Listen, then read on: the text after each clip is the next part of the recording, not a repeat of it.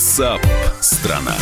Итак, друзья, продолжается прямой эфир программы WhatsApp страна. Радио «Комсомольская правда» приветствует вас. Меня зовут Михаил Антонов. В Кремле проходит встреча Владимира Путина и Реджепа Таипа Эрдогана. Российский глава заявил о необходимости прямого личного разговора с турецким коллегой на фоне обострения ситуации в Идлибе. За ходом переговоров следит специальный корреспондент «Комсомольской правды» Дмитрий Смирнов. Мы с ним поговорим через пару секунд. С места событий. Дима, мы тебя приветствуем. Да. Заиграла турецкая музыка, как обычно у нас а, это. А, а знаешь, как будет президент вот а, по ихнему по-турецки? А, Паша. Чум, ага. Чумхур Башкани. А, еще раз. Чумхур Башкани. Я, Если я правильно понимаю по-турецки. Я Чумхур не понимаю. Башкани, Москва, Гайдар. Э, президент, в общем, Турции поехал в Москву. Зачем ты это выучил, я не знаю. ну, мало, знаешь, в жизни все может пригодиться. Ну, вот, вполне возможно, ты и на турецкие СМИ когда-нибудь будешь работать. Спасибо. Расскажи, пожалуйста, э, действительно, как ты и рассказывал, состоялась такая пятиминутка для журналистов общения Владимира Путина и Реджепа Таипа Эрдогана. Сейчас переговоры продолжаются уже за закрытыми дверями за очень закрытыми дверями. Действительно, там вот сказали по несколько фраз Путин и Эрдоган, ну, такие были довольно многозначительные фразы, особенно у Путина, который, начав э, с того, что выразил соболезнования в связи с гибелью турецких военных сил, он сказал, а никто не знал, где они находятся, вы сами тут как-то разберитесь. Вот. Но потом сказал, что за это время, в общем-то, и сирийские военные тоже пострадали. Вы тут тоже это не белые пушистые. Ну и, и для чего, да, и для чего да. собрались? Президент, собственно, э, рассказал, что будет происходить на переговорах. Я предлагаю это услышать прямо давай, давай, конечно. сейчас. Конечно, нам нужно с вами обязательно проговорить э, всю ситуацию, которая сложилась на сегодняшний день, чтобы ничего подобного, а, не повторялось, и, б, чтобы это не разрушало российско-турецкие отношения, к которым мы относимся, я знаю, вы тоже, э, очень внимательно и дорожим этим. Так, и после этого, в общем, журналистов попросили выйти. Ну, в общем, да, такой э, Эрдоган, который сначала пытался организовать в Стамбуле а, встречу по Сирии на четверых, Путин, Меркель, Макрон и Эрдоган, а потом, когда все под разными предлогами сказали, что как-то не хочется нам ехать в разгар коронавируса к вам в Стамбул, да и вообще с вами тут немножко общаться как-то это, вот, говорил, давайте хотя бы вдвоем проведем встречу, а потом, когда вот и Путин отказался ехать, он приехал сюда и сказал, что ну, мы же понимаем, что вы не можете покидать сейчас столицу в разгар э, работы над поправками в Конституцию, сказал Эрдоган. Поэтому приехали сюда. Ну, вот. Скажи мне, пожалуйста, на видео, э, на том, которое вот было в момент встречи, рукопожатий, Эрдоган сначала сел в кресло, а потом куда-то убежал. Что случилось с президентом Эрдоганом? Ну, он посмотрел на Путина, как Путин после рукопожатия с Эрдоганом пошел здороваться со всей турецкой делегацией, которая все-таки приехала. В переговорах пока не участвует, но приехал. Вот, и понял, что, что же он такой невежливый сидит, и пошел тоже пожал руку Шойгу, Лаврову там, и всем остальным. Просто на видео было видно, что Эрдоган вскочил и убежал. Просто мы, мы подумали, что... Далеко не уйдет. Далеко не уйдет. Хорошо, Дим, спасибо тебе большое. Следим за развитием событий. Э, собственно, итоги переговоров, как Дима сказал, никак никакого выхода к прессе не планируется, поэтому будем узнавать, ну вот из наших источников, о чем все-таки шли переговоры и насчет чего удалось договориться. WhatsApp страна. А ситуация в Идлибе обострилась в конце января. Тогда сирийская армия при поддержке российских воздушных сил начала наступление на позиции боевиков. Военные быстро заняли крупные города и близлежащие населенные пункты. После этого к активным действиям перешла турецкая армия. При ее поддержке боевики попытались частично отобрать занятые армией районы.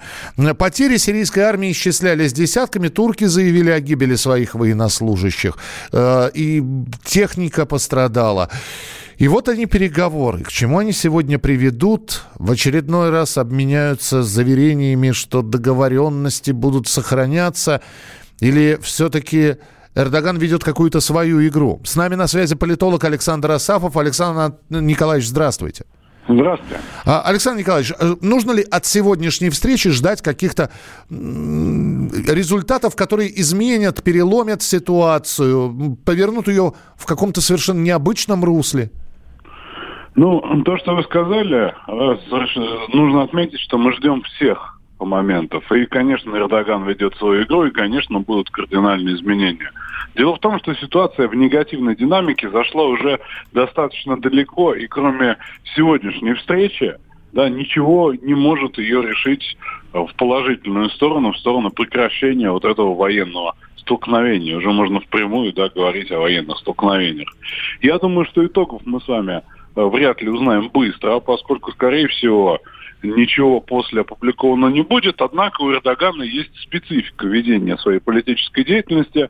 Он обычно на борту самолета, когда с таких встреч возвращается, будь то Трамп или Владимир Путин или кто-то еще, он дает такое неформальное, достаточно пространное интервью. Я ожидаю э, публикацию этого интервью порядка, наверное, 19 часов по Москве. И вот из него можно будет понять, о чем же договорились. Вот. И поскольку инициатором данной встречи был сам Эрдоган, то есть это не, скажем так, диктовка позиции Москвы, а именно попытка договориться, усилив свои позиции максимально в торге, угу. который мы наблюдали последние дни. Я думаю, что итоги будут содержательными, и конфликт пойдет к прекращению. За последние 20 лет Россия не раз выступала э, во многих конфликтах в качестве переговорщика такого или третейского судьи, когда наша страна пыталась усадить за стол переговоров две противоборствующие стороны. Вот не будет ли в этом случае правильным все-таки предложить Эрдогану встретиться с э, сирийским э, руководством? Если вы обратили внимание на новостную повестку, примерно в это же время, в 18 часов по Москве, будет опубликовано большое интервью Башара Асада, интервьюировал его Евгений Примаков. Mm-hmm. И я думаю, что там будет изложена позиция Дамаска, которая согласована с, с Москвой. Поскольку интервью, оно снято раньше, я думаю, что все позиции Асада включены в повестку встречи и так или иначе будут изложены Владимиром Путиным. А вам не... Потому что да. Россия неоднократно была, безусловно, конструктивным посредником в организации таких встреч. И за стол усаживались не одна, не две, а пять, семь и больше сторон. И это приводило к позитивным результатам. Я думаю, что, конечно, вы правы. Это точно такая же а, встреча, но пока без присутствия на ней Дамаска, поскольку Эрдоган весьма специфический политик, и ему важна встреча один на один. Но это не означает, что Астанинский процесс, Сочинский процесс не пойдут дальше уже по итогам решения на этой встрече, о которой, как я уже сказал, скорее всего, а, таких открытых публичных итогов не будет. Совместных заявлений не будет, скорее всего. Спасибо большое, Александр Асафов. Политолог был с нами в прямом эфире. Переговоры э, турецкого президента Реджеп Таипа Эрдогана и российского президента Владимира Путина продолжаются за закрытыми дверями. Итоги этих переговоров, как только будут появляться, э, информация станет э, выдаваться о, о том, что происходило на них, вы обязательно об этом узнаете первыми. Мы продолжим через несколько несколько минут программу WhatsApp страна. WhatsApp страна. Я придумал такой сюжетный ход. Давайте я скажу некую чудовищную вещь. Это будет неудивительно скопление мигрантов – это не прогрессивная тема, не техническая, а стереотипная. Среди впечатлений моей юности через запятую идут трипы кислотные, наркотические, и благодать в церкви на праздник Троицы. Мы не знаем, есть ли у Мишустина под его пиджаком погоны, потому что если человек в конце 80-х торговал компьютерами, я думаю, к нему подошел какой-нибудь тогдашний товарищ майор, подполковник Путин, и сказал... А вот тут вот уже Программа «Кашин-Голованов. Отдельная тема». По будням в 9 вечера по Москве.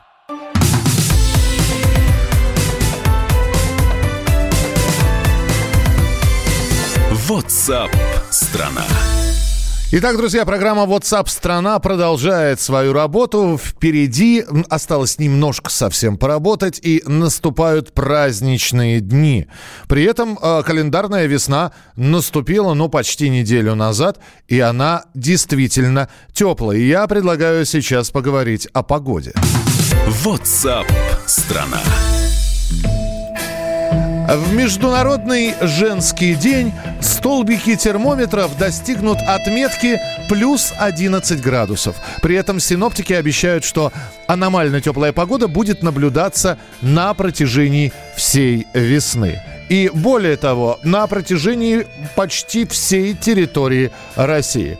С нами на прямой связи ведущий специалист Центра погоды ФОБОС Евгений Тишковец. Евгений, приветствуем. Здравствуйте. Добрый день, Михаил. Я сегодня прочитал э, ваше сообщение про малиновую весну. Вот вы можете пояснить, что такое малиновая весна?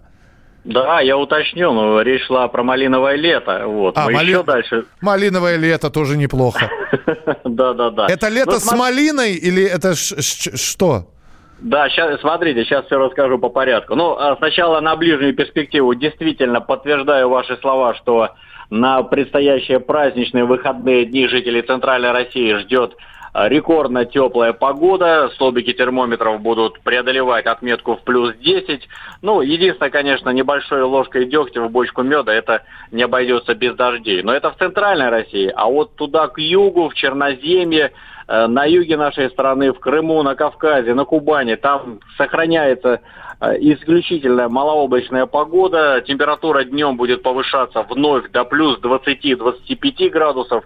Кто-то, может, даже откроет купальный сезон. И на небе не облачко, то есть погода миллион на миллион. Что касается в долгую, то э, весна в принципе, будет теплой. Да, конечно, аномалия э, температуры, то есть превышение над нормой будет постепенно сокращаться, но март а, на 3,6 градусов, апрель на 2,4, май на 1,3 градуса на большей части Европейской России будет выше, чем положено по норме. Ну и сегодня у нас появились первые прогностические карты, которые позволяют нам видеть в долгую погоду до августа включительно. Так вот, э, прогноз оптимистичный, довольно, довольно-таки радостный.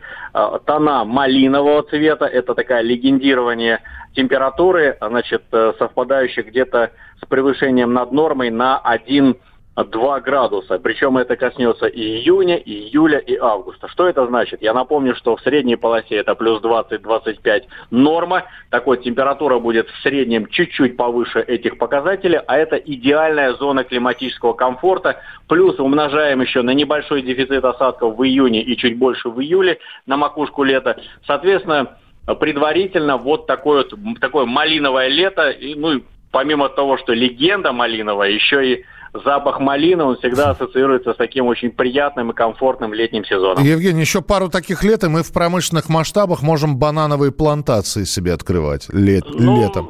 Я думаю, что к этому все идет. Понятно. Спасибо большое, Евгений Спасибо. Тишковец, ведущий специалист Центра погоды ФОБОС. Ну, в общем, э, как говорится, запоминается последнее, поэтому еще раз. Погода на празднике теплая, хорошая, и временами дождливая, но не в центральной полосе России. Дожди пройдут небольшие в московском регионе. WhatsApp страна. Певец Филипп Киркоров признался, что в этом году на Евровидении будет болеть сразу на три страны. Один Филипп и э, сразу э, три боления. В эксклюзивном интервью «Комсомольской правды» Филипп Киркоров рассказал, что давно знаком э, с э, группой Little Big, которая от России будет представлять нашу страну на Евровидении. Она отправится штурмовать э, в Роттердам эту международную арену. Впрочем, сам Филипп тоже будет причастен к Евроконкурсу. Киркоров спродюсировал для него сразу два хита. Подробности знает и подробности расскажет прямо сейчас мой коллега Валентин Алфимов. Группа Little Big, которая в мае представит Россию на Евровидении, могла отправиться туда еще год назад. Об этом в эксклюзивном интервью радио «Комсомольская правда» рассказал певец, продюсер, в прошлом участник Евровидения Филипп Киркоров. Ребята спрашивали моего совета по поводу... Они хотели, да, мы разговаривали, и... но тогда решение каналом России было уже принято по поводу Лазарева. Я говорю, готовьтесь на следующий год. Такой был разговор. Рейв-группа Little Big действительно популярна в Европе. Прежде всего, коллектив известен благодаря композиции «Скибиди». Клип на эту песню набрал в интернете более 350 миллионов просмотров. Банда умеет делать действительно яркое шоу. Это, конечно, оценил и Филипп Киркоров. По его мнению, отправить отправить от России на Евровидение Little Big в этом году – верное решение. Я всегда за креатив, за авангард и, честно говоря, приветствую очень решение Константина Львовича Эрнста. Я знаю, что это его решение. Он всегда был впереди планеты всей. И всегда ага. его все такие вот креативные проекты, они всегда имели успех. Я не сомневаюсь, что и это решение абсолютно правильное, имеет э, право на жизнь. И, может быть, поэтому такой всплеск э, в этом евровизионном сообществе, потому что решение крайне неожиданное, тем самым оно безумно интересно. В интервью «Комсомольской правде» Филипп Бедросович признался, что в этом году будет болеть сразу за три страны. Разумеется, за Россию, а еще за Молдову и за Эстонию. Дело в том, что певец помогает участникам из этих стран в подготовке к конкурсу. По словам Киркорова, оба исполнителя имеют отношение к России. Наташа Гордиенко, она выиграла конкурс «Новая волна» когда-то. Я лично ей присуждал 12 баллов когда-то, сидя в жюри. А Укус Увисте был в команде Ани Лорак в проекте «Голос» в прошлом году. Дошел до финала и занял второе место. Поэтому тоже Россия имеет отношение к его успеху. И он достаточно ярко выступил у Ани Лорак в команде. Поэтому, познакомившись с ним в прошлом году, Ани Лорак говорит, вот он очень мечтает поехать на Евровидение. И мы его начали готовить к конкурсу. И вот видите, как удачно все получилось. Он выиграл национальный финал. Так же, как и Наташа Гордиенко. Это произошло в один день. Участники от Молдовы и Эстонии выступят в одном полуфинале конкурса, российская группа в другом. Но Киркоров надеется, что все трое, и Little Big, и Наталья Гордиенко, и Уку Сувести, встретятся в финале Евровидения. Ну, по крайней мере, певец рассказал нам по секрету, что загадал для себя такое желание. Финал Евровидения пройдет в Нидерландах 16 мая. Если ничего, конечно, не помешает, на какой-нибудь там коронавирус, например. Чтобы этого не произошло, Филипп Бедросович провел небольшой обряд. Моя корона, думаю, в Евровидении не помешает а только прибавит ей статус в очередной раз. Я расцениваю коронавирус именно с точки зрения этих смешных мемов, которые заполнили интернет, когда этот коронавирус вдруг о себе дал знать. Запускаю правильный сигнал в космос, обращаю в шутку коронавирус. Я не хочу, чтобы какие-то серьезные последствия взбудоражили мир. Пусть это все будет шуткой. Киркоров поедет в Роттердам с детьми Аллой Викторией и Мартином. Они, по словам певца, уже ждут этой поездки. Им понравилось на конкурс в прошлом году, когда они болели за Сергея Лазарева. В этом же собираются взять автографы ребята из группы Little Big, которые, кстати, по мнению букмекеров, имеют все шансы как минимум, как минимум войти в тройку лучших. WhatsApp страна. Банковский сектор. Частные инвестиции. Потребительская корзина. Личные деньги. Вопросы, интересующие каждого. У нас есть ответы. Михаил Делягин и Никита Кричевский. В эфире радио «Комсомольская правда». Час экономики. По будням в 5 вечера.